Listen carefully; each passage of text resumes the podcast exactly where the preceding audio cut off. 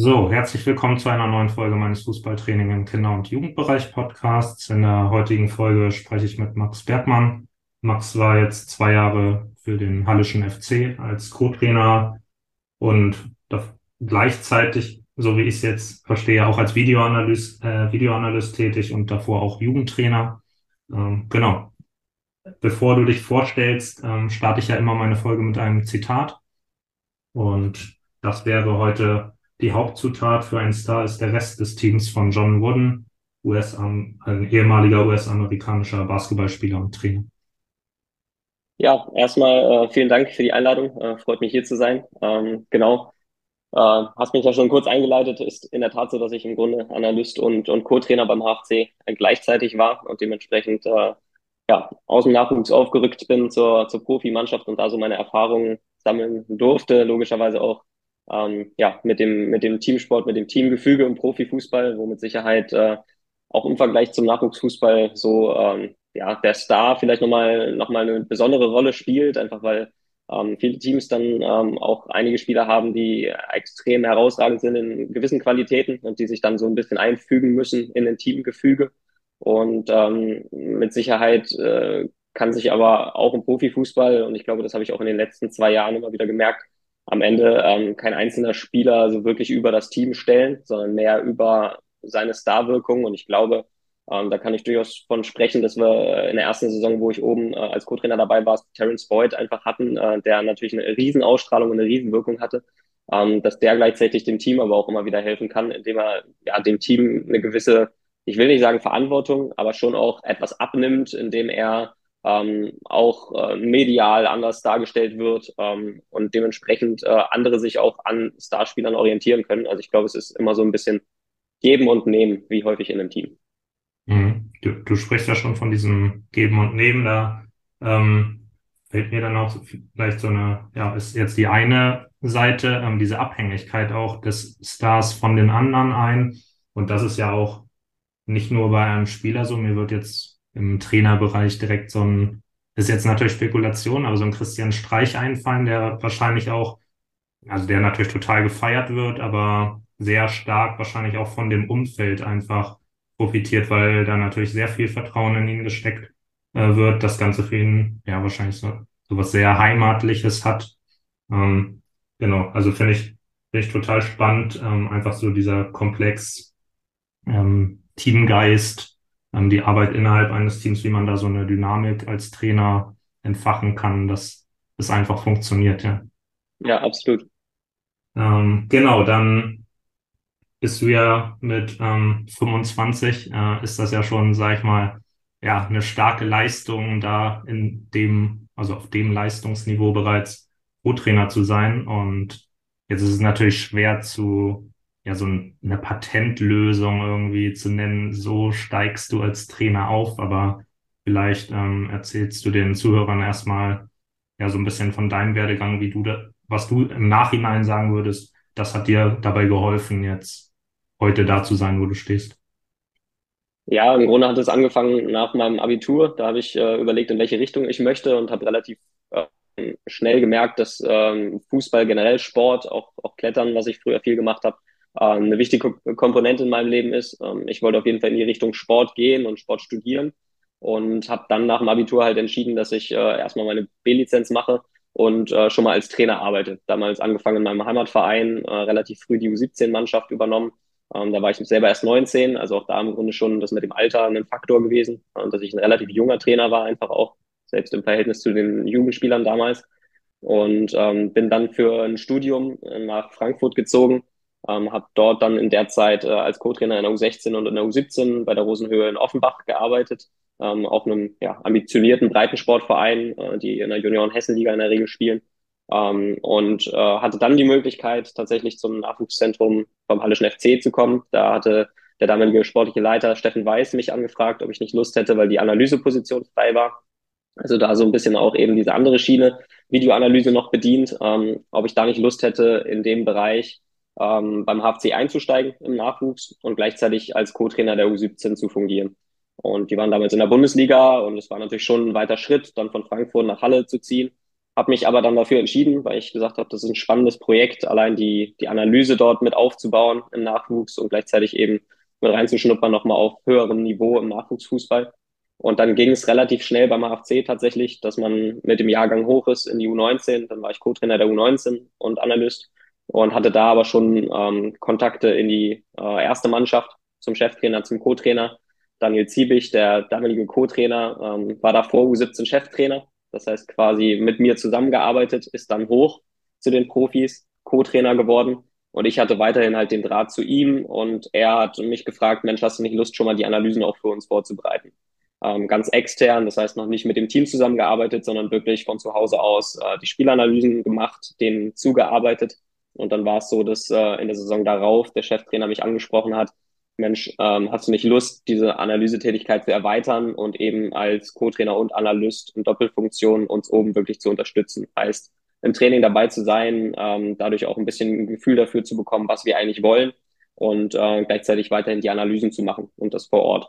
Und äh, ja, das hat mich logischerweise gereizt und äh, das habe ich angenommen und so bin ich quasi dann aus dem Nachwuchsfußball äh, über die auch Analyseschiene ähm, ja quasi in den, in den Profibereich relativ schnell gekommen. Ich glaube, so vom Werdegang her hört man dann aber auch, dass das einfach auch nicht geplant war. Und ich glaube, das könnte auch, äh, ja, ein Patentrezept ist es mit Sicherheit nicht, aber äh, das könnte mit Sicherheit auch ein Faktor gewesen sein. Ich glaube, man sollte sowas nie planen, sondern ähm, man sollte halt einfach äh, irgendwo eine gewisse Leidenschaft hinter dem haben, was man tut. Und ich glaube, dann hat man auch eine gewisse Qualität, die man mitbringt in seiner eigenen Arbeit. Und früher oder später kriegt man dann halt auch Möglichkeiten, nochmal auf anderem Level zu arbeiten, wenn man da einfach so hinterher ist und das einfach gerne tut, was man macht. Ja, ja, kann ich auf jeden Fall auch aus eigener Erfahrung bestätigen. Also, dass ich diesen Podcast zum Beispiel mache, war ja auch irgendwie so ein Stück weit Zufall, einfach durch ähm, die Corona-Pandemie, wo ich dann ja einfach nicht mehr auf dem Platz stand und äh, das dann schon gefehlt hat und halt einfach schon ein paar Leute kannte, wo ich gesagt habe, okay, sich mit denen mal darüber zu unterhalten, das könnte spannend sein, aber das wird ja jetzt immer größer, immer mehr Gäste, die dazukommen und so war das jetzt auch nicht geplant. Das ist einfach so aus der Leidenschaft heraus entstanden. Deshalb glaube ich, diese Leidenschaft zu haben und das ist ja nichts, was man sich jetzt sagt, ich habe jetzt eine große Leidenschaft dafür, sondern die ist einfach da. Ähm, das ist, glaube ich, ein ganz wichtiger Aspekt. Und dann vielleicht auch, weil du ja jetzt sagst, ähm, dann hattest du den Draht zu der Person und zu der Person. Ähm, da ist natürlich wichtig, also, um diese Kontakte überhaupt zu haben, was dann ja auch nichts geplantes ist, sondern das entsteht dann einfach, ist, glaube ich, so eine ganz wichtige Fähigkeit, ähm, was ja auch als Trainer ohnehin wichtig ist, sich selbst verkaufen zu können, um dann am Ende ja, das Netzwerk, was dann einfach irgendwie so entsteht, ist ja alles nicht geplant, aber ähm, diese Fähigkeit, ähm, ja, sich einfach verkaufen zu können, wäre, glaube ich, auch noch was, was man dann so als Patentlösung in Anführungszeichen nennen könnte, dass man daran wirklich arbeitet, wie wirklich auf andere. Genau, und vor allen Dingen auch sich, sich mit den Menschen um sich herum zu beschäftigen. Also das ist ja in einem Verein auch immer was und das muss ich sagen, ist beim HFC auf jeden Fall was, was ich ähm, sehr geschätzt habe, dass man da einfach äh, einen super Austausch und einen super Kontakt haben kann. Und genauso war es jetzt auch in der Zeit, wo ich zwei Jahre oben bei den Profis war, so, dass ich regelmäßig einfach auch am Nachwuchszentrum war, immer einen Austausch mit den Nachwuchstrainern weiterhin hatte. Und ähm, ja, über diesen Austausch kann man sich einfach immer selber auch nochmal weiterentwickeln. Und ich glaube, das geht in die eine wie in die andere Richtung. Und ähm, ja, sich da mit den anderen Menschen einfach zu beschäftigen, das sorgt automatisch logischerweise dafür, dass man auch irgendwo Kontakte knüpft. Ja. Ja, ja, und da fällt mir dann auch ein, weil du dann auch sagst, das geht in die eine wie in die andere Richtung und der Austausch mit anderen, äh, ein ganz cooles Zitat von einem Scout in einem Nachwuchsleistungszentrum, äh, was mal gesagt hat, äh, meint er, ähm, ja, Tjalf, du kannst von jedem lernen. Und, und wenn es ist, dass du sagst, das mache ich nicht so. Ähm, also, dass man da wirklich so eine gewisse Offenheit hat im Austausch mit anderen. Ähm, genau. Das, das fand ich war ein sehr eindrückliches Zitat, dass man von jedem etwas lernen kann. Absolut, ja. Ähm, genau, dann bist du ja auch schon auf die, oder nee, vielleicht vorher anderes Thema, was mich auch noch interessieren würde. Ähm, wir haben ja schon gesagt, du bist Co-Trainer und da interessiert mich einfach, das hat sich ja mit der Zeit vielleicht auch ein bisschen gewandelt. Ich glaube, Toni Kroos hat irgendwie mal gesagt, die Zeit, ähm, wo der Co-Trainer einfach die Trainingsform aufgebaut hat, die ist vorbei und so eine Aufgabenverteilung kann wahrscheinlich, meinte er, glaube ich, auch, dass komplett unterschiedlich aussehen kann, je nachdem, welche Person man da gerade hat. Ähm, wie stellst du dir so eine Zusammenarbeit vor und was sind deine Erfahrungen, die du da bisher gesammelt hast? Ja, ähm, im Endeffekt muss man sagen, ich habe jetzt beim HFC in einem relativ kleinen Trainerteam gearbeitet. Also wir waren ja wirklich ähm, Cheftrainer, Co-Trainer, zuletzt Athletiktrainer und Torwarttrainer. Also ich war quasi auch alleiniger Co-Trainer, ähm, wobei der Athletiktrainer auch Inhalte auf dem Platz übernommen hat, auch fußballspezifische Erwärmungen etc. Aber wir haben da einfach schon deutlich mehr Verantwortung übernommen, jeder Einzelne, glaube ich, als das vielleicht in anderen Profi-Trainerteams üblich ist ähm, weil wir ein kleines Trainerteam waren. Ähm, wir hatten häufig Gegner, die dann halt mit drei Co-Trainern äh, zu den Spielen angereist sind. Ähm, die Kapazitäten hatten wir gar nicht und dementsprechend haben wir logischerweise dann auch einfach mehr übernommen. Ähm, ich eben zusätzlich zur, zur Analyse dann eben auch äh, Einheiten auf dem Platz äh, übernommen. Ähm, und dann war es natürlich auch unterschiedlich, muss man auch sagen. Ich habe in den äh, zwei Jahren jetzt auch drei Cheftrainer miterleben ähm, dürfen, müssen, können, wie auch immer. Also äh, wäre natürlich schön gewesen, wenn es nur einer gewesen wäre, weil dann wäre es sportlich einfach besser gelaufen. Ähm, dadurch aber natürlich auch unterschiedliche Erfahrungen gesammelt, ähm, wie unterschiedliche Trainer ähm, das handhaben in der Verteilung. Und ähm, da gibt's welche, die, die einfach sehr viel selber machen wollen, selber übernehmen, übernehmen wollen, wo ich mich dann zurücknehme, wo ich sage, pass auf, ich ähm, arbeite eher analytisch und das auch auf dem Platz und ähm, schaue eher, dass ich dann individuell mit dem einen oder anderen Spieler spreche, und äh, gleichzeitig hatten wir auch ähm, ja, andere Cheftrainer, die gesagt haben, pass auf, wir haben am Mittwoch immer auch ein positionsspezifisches Training und du übernimmst die Offensive oder du übernimmst die Defensive und das und das soll der Schwerpunkt sein. Und denk dir was aus. Äh, wir wollen uns in den und den Bereichen einfach verbessern und äh, die einem dann freie Hand lassen. Also ich glaube, da ist auch jeder Cheftrainer vom, vom Typ her sehr unterschiedlich. Ähm, da durfte ich dann dementsprechend auch eine ganz breite Palette einfach in den letzten zwei Jahren mitnehmen an Erfahrung. Ja, das äh, glaube ich auch wirklich wertvoll. Das ist mir dann auch, als ich bei Transfermarkt da reingeguckt habe, ähm, auch gleich aufgefallen, dass du unter verschiedenen Cheftrainern gearbeitet hast und vielleicht ist das für deinen Werdegang dann, wenn du selbst eine Mannschaft als Cheftrainer mal trainierst, auch ähm, ja etwas, was dir dann hilft, dass du ja unterschiedliche Führungsstile erlebt hast. Also das stelle ich mir wirklich sehr interessant vor. Ja. Ähm, dann interessiert mich, was ich eben schon aufgreifen wollte, weil du es ja auch schon angesprochen hast, dass du eben auch die Videoanalyse gemacht hast. Ähm, das ist auch etwas, worüber ich schon in einigen Folgen gesprochen habe und ein total interessanter Punkt war, was für mich so ein eigentlich cooler Praxistipp wäre schon. Da habe ich mich mit Markus Steffen unterhalten, der ist Techniktrainer, NLZ bis Profispieler trainiert er auch. Ähm, und der meinte, dass er den Fokus in der Videoanalyse eher auf das legt, was klappt. Also mein, meine Vorstellung von Videoanalyse war immer, so ich zeige jetzt den Spielern hier, das, das, das läuft nicht. So, ne? Ähm, und er hat halt gesagt, das ist doch viel geiler, das zu fokussieren, was geklappt hat, weil da ist ja das Potenzial, das können sie ja schon. Äh, es kommt nur nicht so häufig vor, aber können tun sie es ja eigentlich schon. So, und denen das dann zu zeigen und das ist dann ja auch dann hast du als Trainer ja auch eine ganz andere Rolle. Du bist nicht so der, der die ganze Zeit rumnörgelt, was nicht läuft, sondern du zeigst denen auf, hier, das, das könnt ihr eigentlich schon. Und ich bin jetzt in der Rolle, euch zu helfen, dass das öfter auf dem Platz vorkommt. Ja, das, das fand ich war schon mal ein sehr spannender Praxistipp für mich. Und jetzt würde mich natürlich interessieren, weil du da ja schon Erfahrungen gesammelt hast, ähm, was du Jugendtrainern raten würdest, wie sie mit einfachen Mitteln eine gute Videoanalyse machen können. Ja, ich glaube, es ist, also da gibt es ja auch diese ganz klassische Zwei Drittel, Ein Drittel äh, Regel, von wegen zwei Drittel positiv verstärkend, äh, positive Szenen und ein Drittel dann, äh, was ist noch verbesserungswürdig. Ich würde mich da gar nicht so sehr äh, festlegen wollen, sondern ähm, im Endeffekt haben wir ja zuletzt im Profifußball gearbeitet. Da muss ich auch sagen, da ist es sehr, sehr stark vom Trend abhängig. Das heißt, wie waren die letzten Spiele? Ähm, ich würde fast sagen, man arbeitet da in der Analyse eher gegen den Trend. Bedeutet, äh, läuft es vielleicht mal nicht so gut, dann hast du eh ohnehin schon ja, eine negativere Wahrnehmung bei den Spielern.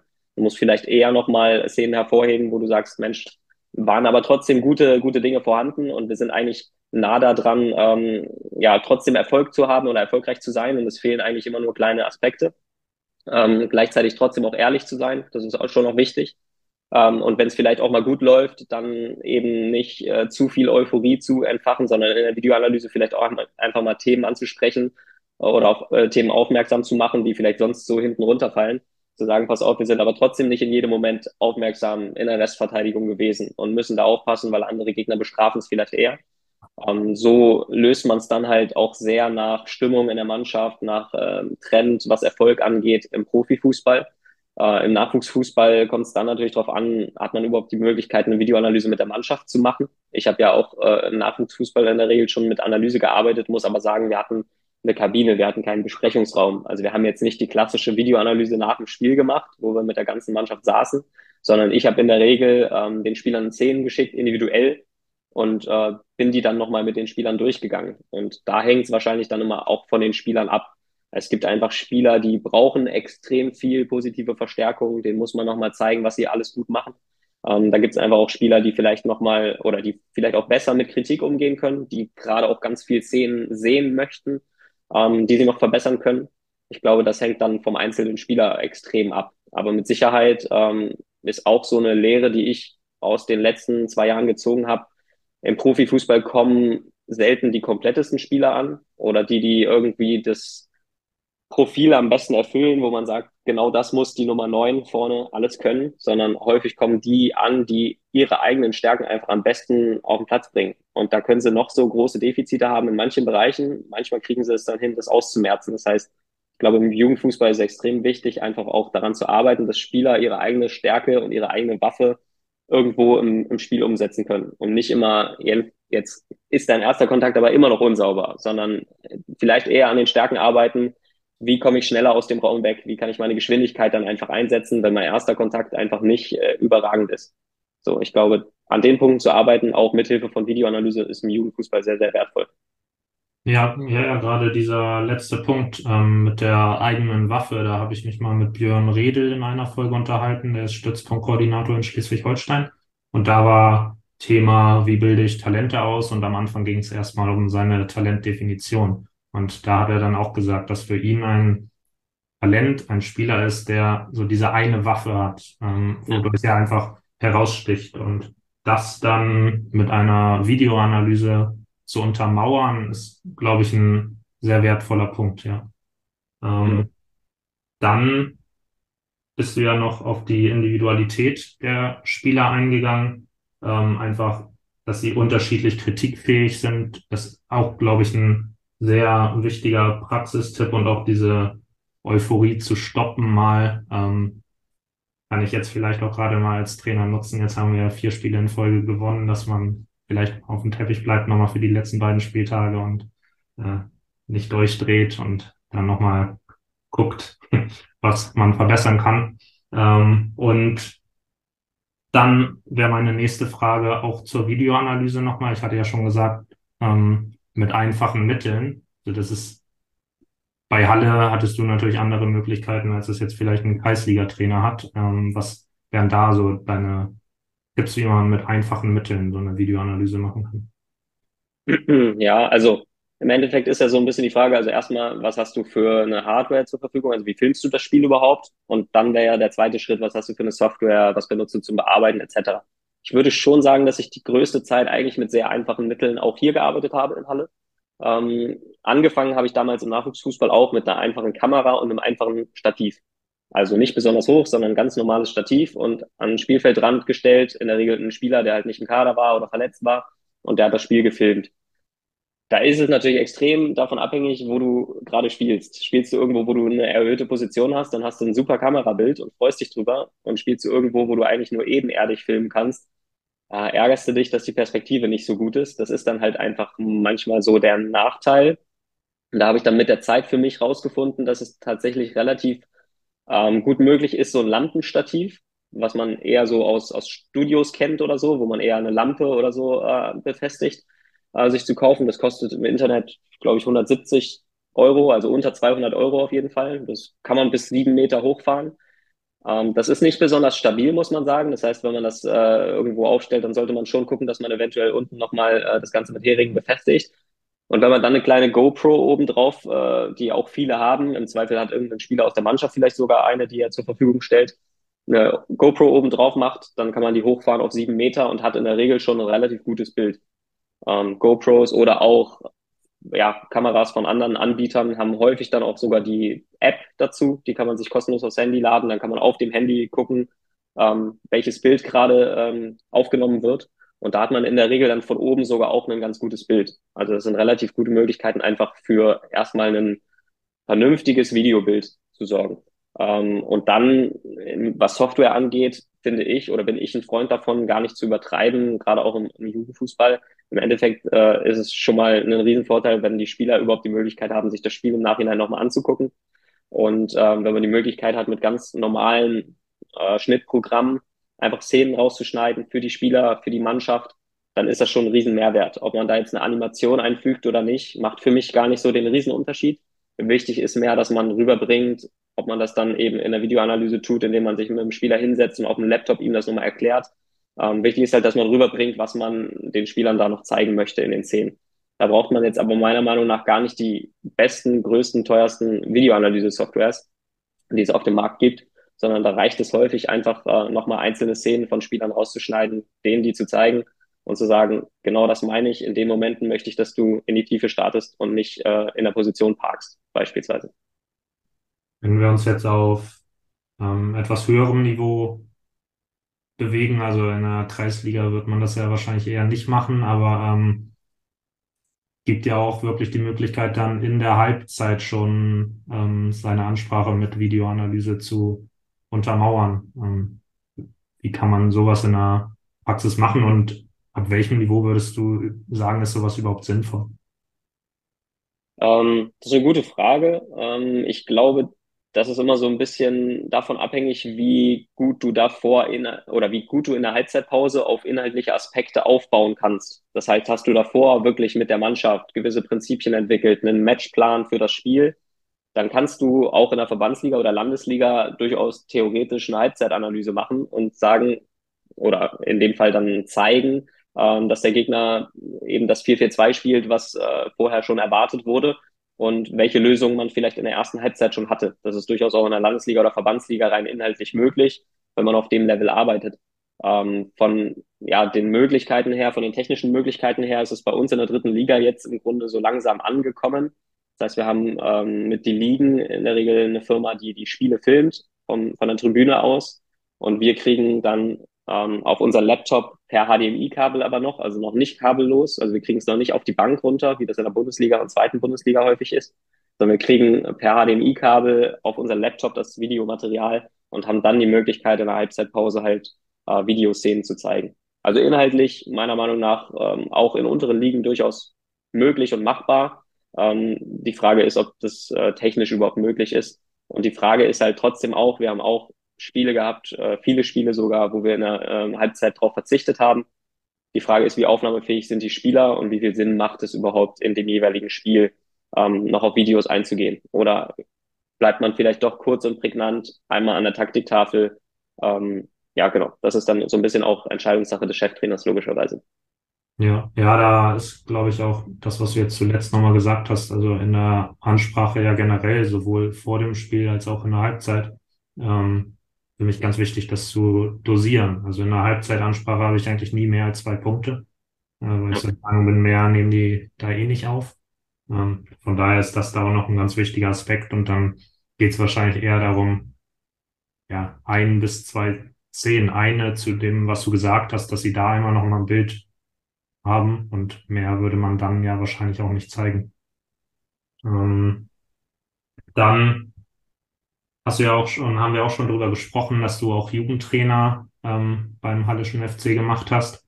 Ähm, und du hast schon so diese eine Waffe angesprochen und das auch schon auf den Jugendfußball bezogen direkt. Und jetzt interessieren mich da natürlich deine Erfahrungen und Ansichten, wie man ausbilden sollte im Kinder- und Jugendfußball.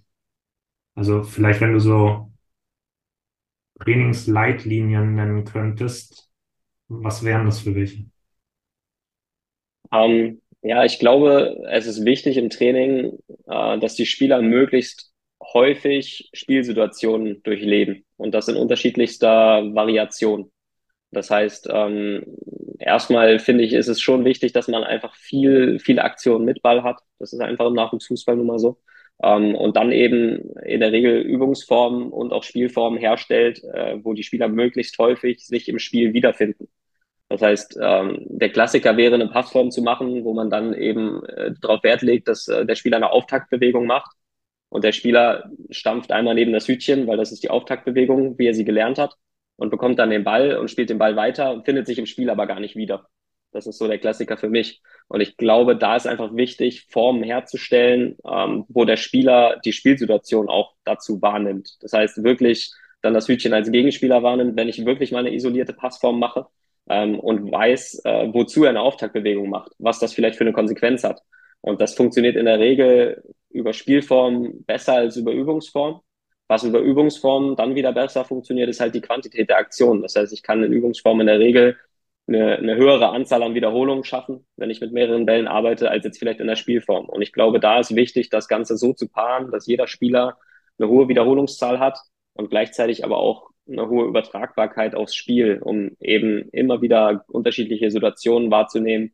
Ähm, vielleicht auch eine 2 gegen 1, eine 3 gegen 2, nicht immer im gleichen Raum zu spielen, sondern da einfach sehr viel zu variieren im Training, dass er für sich gewisse ja, Prinzipien auch erkennt im eigenen Spiel ähm, erkennt im 2 gegen 1, wie lange dribbel ich. Vielleicht bin ich auch so stark, dass ich einfach auch im 1 gegen 1 Gegenspieler überwinden kann. In welchen Räumen bin ich besser? In welchen Räumen suche ich eher das Abspiel? Ähm, ich glaube, da über eine hohe Variation an unterschiedlichen Feldformen, an unterschiedlichen Räumen äh, zu kommen, so dass die Spieler einfach eine Menge Erfahrung sammeln, weil am Ende heißt es immer, bei einem Nachwuchsspieler, der hochkommt, ja, der hat ja keine Erfahrung, ja, aber man kann Erfahrung durchaus eben auch über die Trainingsjahre sammeln wenn man, glaube ich, das Training einfach sehr spielnah im Jugend- und Kinderfußball gestaltet. Du hast jetzt schon die Vor- und Nachteile von Übungs- und Spielformen angesprochen. Äh, es gibt ja so Ansätze wie Spielen, Üben, Spielen. Ähm, was würdest du jetzt Trainern raten, wenn es um die Gewichtung dabei geht? Ja, ich finde es immer ganz schwer, da irgendwie eine Prozentzahl oder so festzulegen. Ähm, da tue ich mich schwer mit. Ähm, ich finde, äh, es ist eher wichtig, ähm, dass ich eben schaue, wenn ich äh, beispielsweise eine Spielform mache und da Spielen üben Spielen, so das klassische Beispiel, und merke, ähm, die Spieler haben halt ein gewisses Defizit in gewissen Aktionen, so, dann kann ich vielleicht ja die Spielform zur Übungsform machen kurzzeitig. Also beispielsweise ich habe eine Spielform, wo ich Schnittstellen überspielen will, in die Tiefe spielen will. Und ich merke, okay, ähm, wir haben noch nicht das Timing vom Laufweg zum Passweg.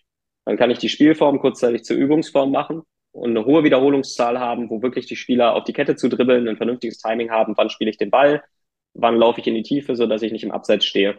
Um dann wieder in eine Spielform überzugehen und versuchen äh, und zu versuchen, dadurch, dass ich davor eine erhöhte Anzahl hatte an Wiederholungen, dann eben diese Elemente besser umsetzen zu können, auch im Spielkontext. Also ich glaube, es ist einfach eine, eine Mischung aus beidem und ich glaube, es ist halt eine Balancefrage, die ja schwer zu in Zahlen irgendwie festzulegen ist. Ja, ja, also ich äh, finde den Ansatz jetzt eigentlich ganz gut, weil wenn man sagt, dass ich die Spielform, die ich vorher schon versucht habe, die dann vielleicht nicht so gut geklappt hat, ähm, dann zur Übungsform umbaue, dann wissen die Spieler ja auch ganz genau, wofür sie das gerade tun. Das genau. finde ich sehr interessant und ich habe, ähm, da habe ich selbst ein Trainerseminar mit jemand anderem zusammengegeben. Ähm, und da hat er auch einen NLZ-Trainer von Holstein Kiel einen sehr interessanten Punkt. Da hat er von einem dänischen Trainer erzählt und der meinte eben, dass er, das ist ja so ein bisschen das Ähnliche und auch ähnlich zum Horst Wein-Ansatz, dass er im 11 gegen 11 startet. Er fängt immer groß an. Dann guckt er, so das zeigt er das den Spielern auf. Das klappt nicht und dann wird er immer kleiner. Und am Ende wird er wieder groß in der Trainingsform. Daran hat mich das gerade auch nochmal so ein bisschen erinnert. Das finde ich eigentlich einen sehr spannenden Ansatz, weil die Spieler die ganze Zeit eigentlich wissen, wofür sie das gerade machen. Genau, da ist der Kontext, glaube ich, sehr entscheidend, ja, dass die Spieler es einfach verstehen. Ja. Genau, und ähm, dann wäre dieser Aspekt mit dem Variantenreichen noch interessant, wo du schon auf verschiedene ja, Feldformen, also ich mal in einem Kreisspiel ähm, zum Beispiel, Äh, Finde ich auch sehr interessant. Da würde mich noch so von der Methodik her interessieren. Hm. Naja, ob man das so, so random macht, dass man sagt, so heute stehe ich mal in einem Kreis. Du kannst ja auch durch einen Aufbau, zum Beispiel hier Thomas Tuchel ist ein gutes Beispiel, was er bei Mainz 05 gemacht hat, dass er in einem rautenförmigen Feld gespielt hat, um sein Spielprinzip dort ähm, ja, den Spielern zu vermitteln, dass sie es zwangsläufig machen mussten. Ähm, da ist es dann ja nicht so ja, willkürlich, heute spiele ich mal in einer Raute, sondern mit einer ganz klaren Idee dahinter. Ähm, würdest du trotzdem sagen, da muss nicht immer eine Idee dahinter stecken, sondern dieser differenzielle Lernansatz an sich kann schon Grund genug sein, einfach dazu spielen mit den Feldern? Also wahrscheinlich ist die Weiterentwicklung auch vorhanden, wenn man es komplett randomisiert macht und sagt, jetzt heute spiele ich im Kreis und nächste Woche spiele ich halt in einem komplett breiten Feld. Ähm, idealerweise glaube ich schon, dass es passend zu den Inhalten ist. Also wenn ich äh, für mich erkenne, dass wir einfach äh, Spieler haben auf der Sechserposition, die die Spielverlagerungsmöglichkeit einfach noch nicht häufig genug sehen, äh, dann ist es schon sinnvoll, den Inhalt oder ja, den Inhalt anzupassen, zu sagen, ich trainiere Spielverlagerung und passe die Feldform dann dem Inhalt an und entscheide mich dann eben für ein deutlich breiteres Feld, wo die Spieler auch die Möglichkeit haben, die Spielverlagerung wieder zu sehen. So.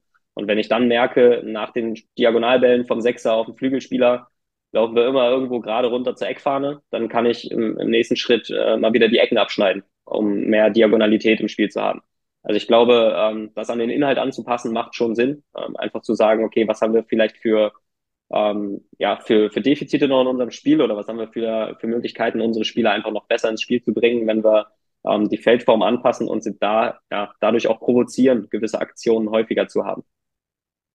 Ja, ja. Ähm, ein weiterer Punkt wäre für mich noch die Wettbewerbshärte. So, also das im Training irgendwie unterzubringen. Das ist für mich immer ein ganz spannender Punkt. Und da habe ich mich auch mal mit einem Trainer, der auch äh, letzte Saison in meiner Staffel auch eine Mannschaft trainiert hat, äh, drüber unterhalten.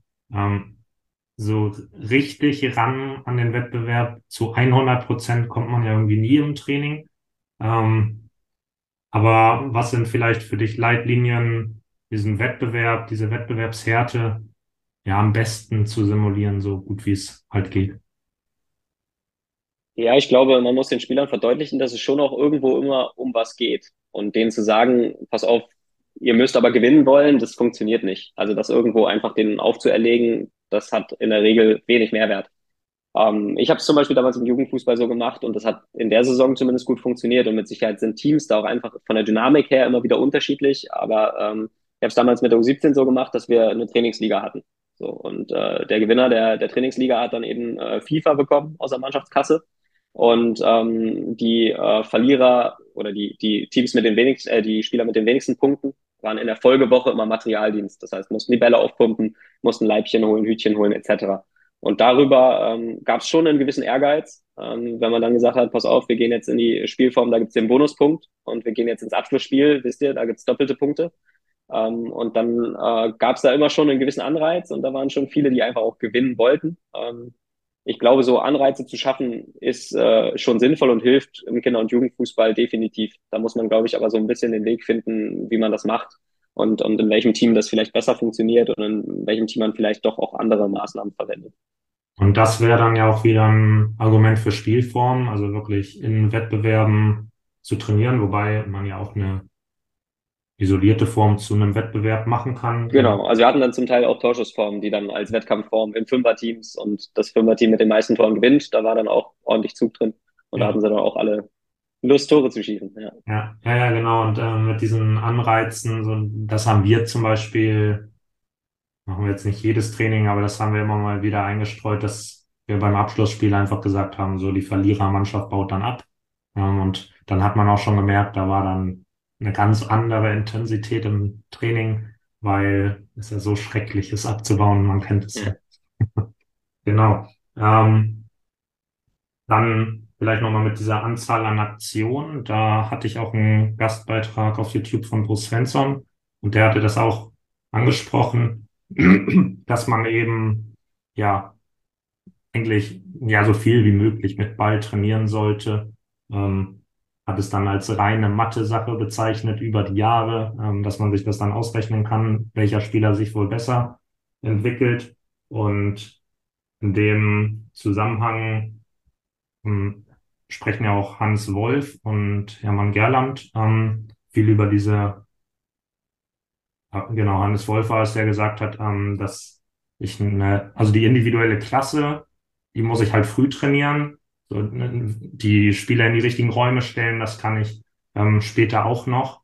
Und dieser Themenkomplex einfach, ja, individuelle Klasse ähm, im Vergleich zur Mannschaftsleistung und dieses Thema ergebnisorientiert und ausbildungsorientiert ist natürlich ein ganz spannendes. Da hatte Peter Hyballa das zum Beispiel ja, sehr in Frage gestellt mit diesem naja, ausbildungsorientiert, das, das sieht er jetzt nicht so. Er meinte, irgendwie geht es ja auch immer um Ergebnisse. Wie siehst du diesen Themenkomplex, also den einzelnen Spieler in den Fokus zu stellen und die Ergebnisse in Anführungszeichen zu vernachlässigen?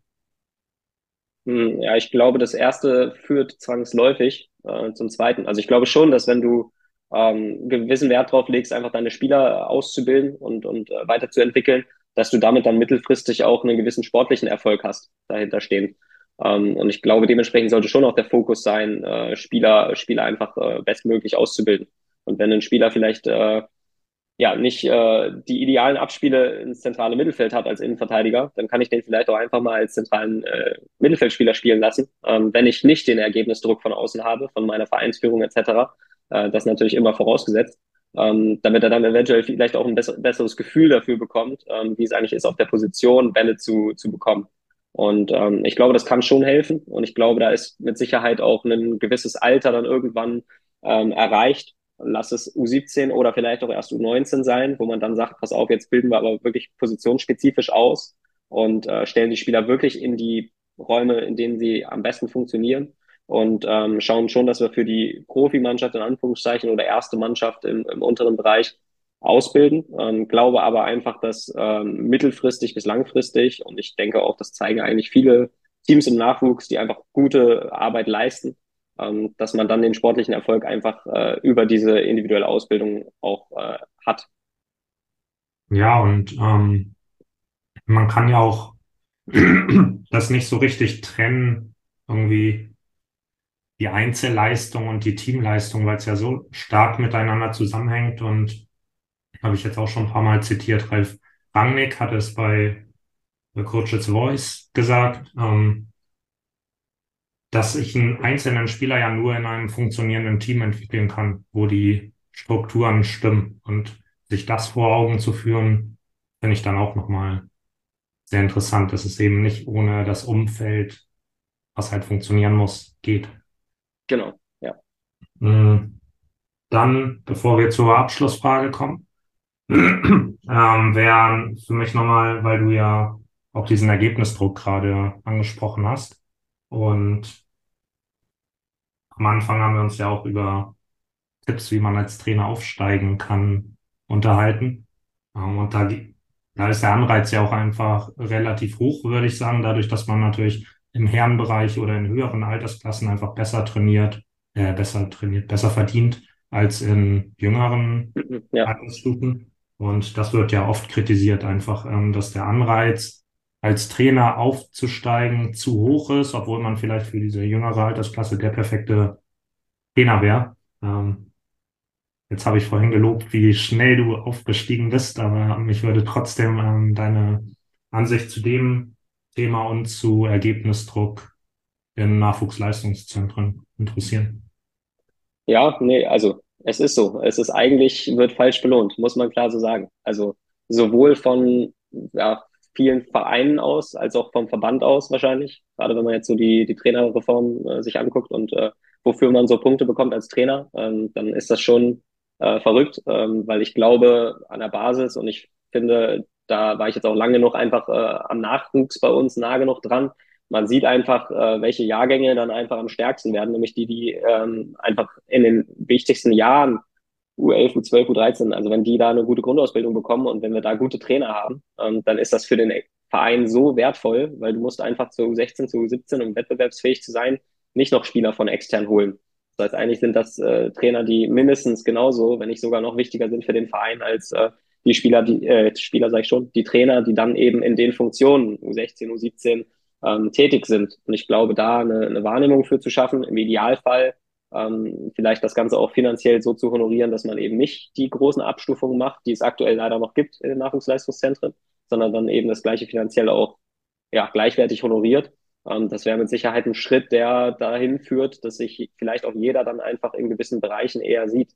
Weil ich kenne auch Trainer, die sagen, sie sehen sich eigentlich genau im U11-Bereich oder Trainer, die sagen, sie trainieren eigentlich am liebsten so U15-Teams, weil sie da einfach ähm, das beste Gefühl haben und das Gefühl haben, sie können die äh, pädagogisch in dem Bereich einfach extrem weiterentwickeln und haben einfach einen gewissen Zugang zu den Spielern. Und ähm, ich glaube, ich würde mich extrem schwer tun, wenn ich jetzt äh, das nächste Jahr eine U11 trainieren müsste. Einfach weil ich es nicht gewohnt bin. Und ich glaube, da gibt es viel, viel bessere Experten auf dem Gebiet.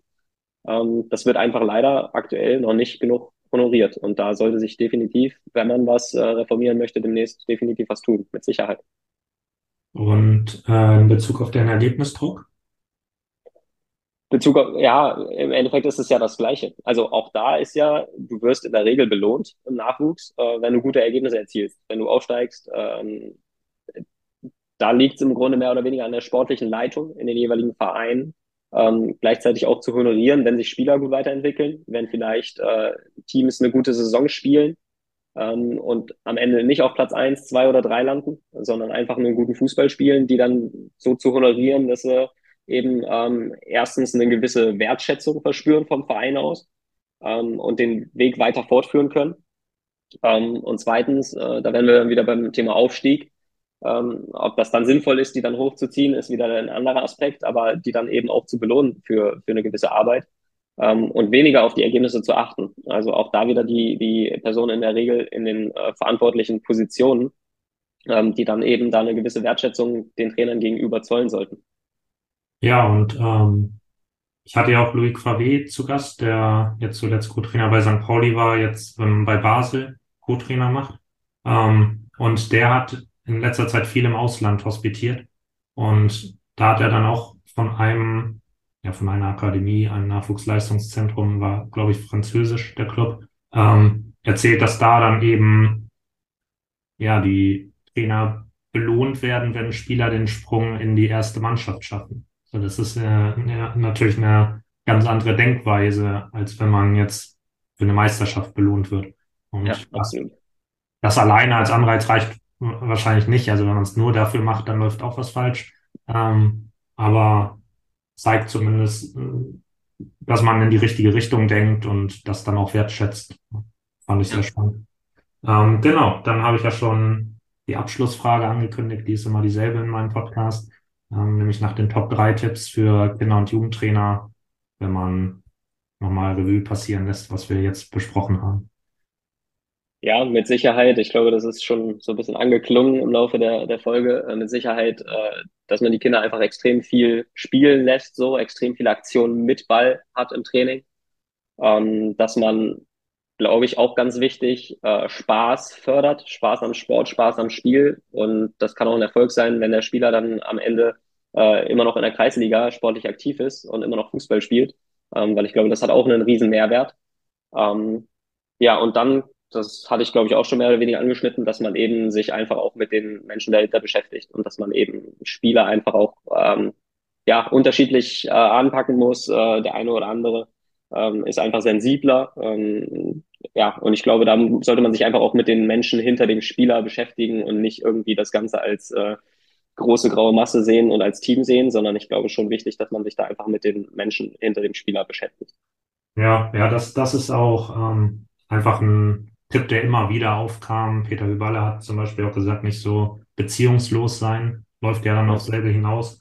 Ähm, viele haben einfach von dieser Trainer-Spieler-Beziehung gesprochen. Also das scheint wirklich, ähm, also da gibt es einen Konsens, ähm, scheint ja ein ganz wichtiger Aspekt zu sein und kann ich natürlich aus der eigenen Erfahrung auch bestätigen, wenn man mit Menschen zusammenarbeitet, ähm, dann läuft das natürlich einfach viel über Beziehung. Ähm, ja, war eine coole Folge. Danke, dass du dir auch heute die Zeit genommen hast und Dann hören wir uns beim nächsten Mal. Ja, vielen Dank, dass ich da sein durfte.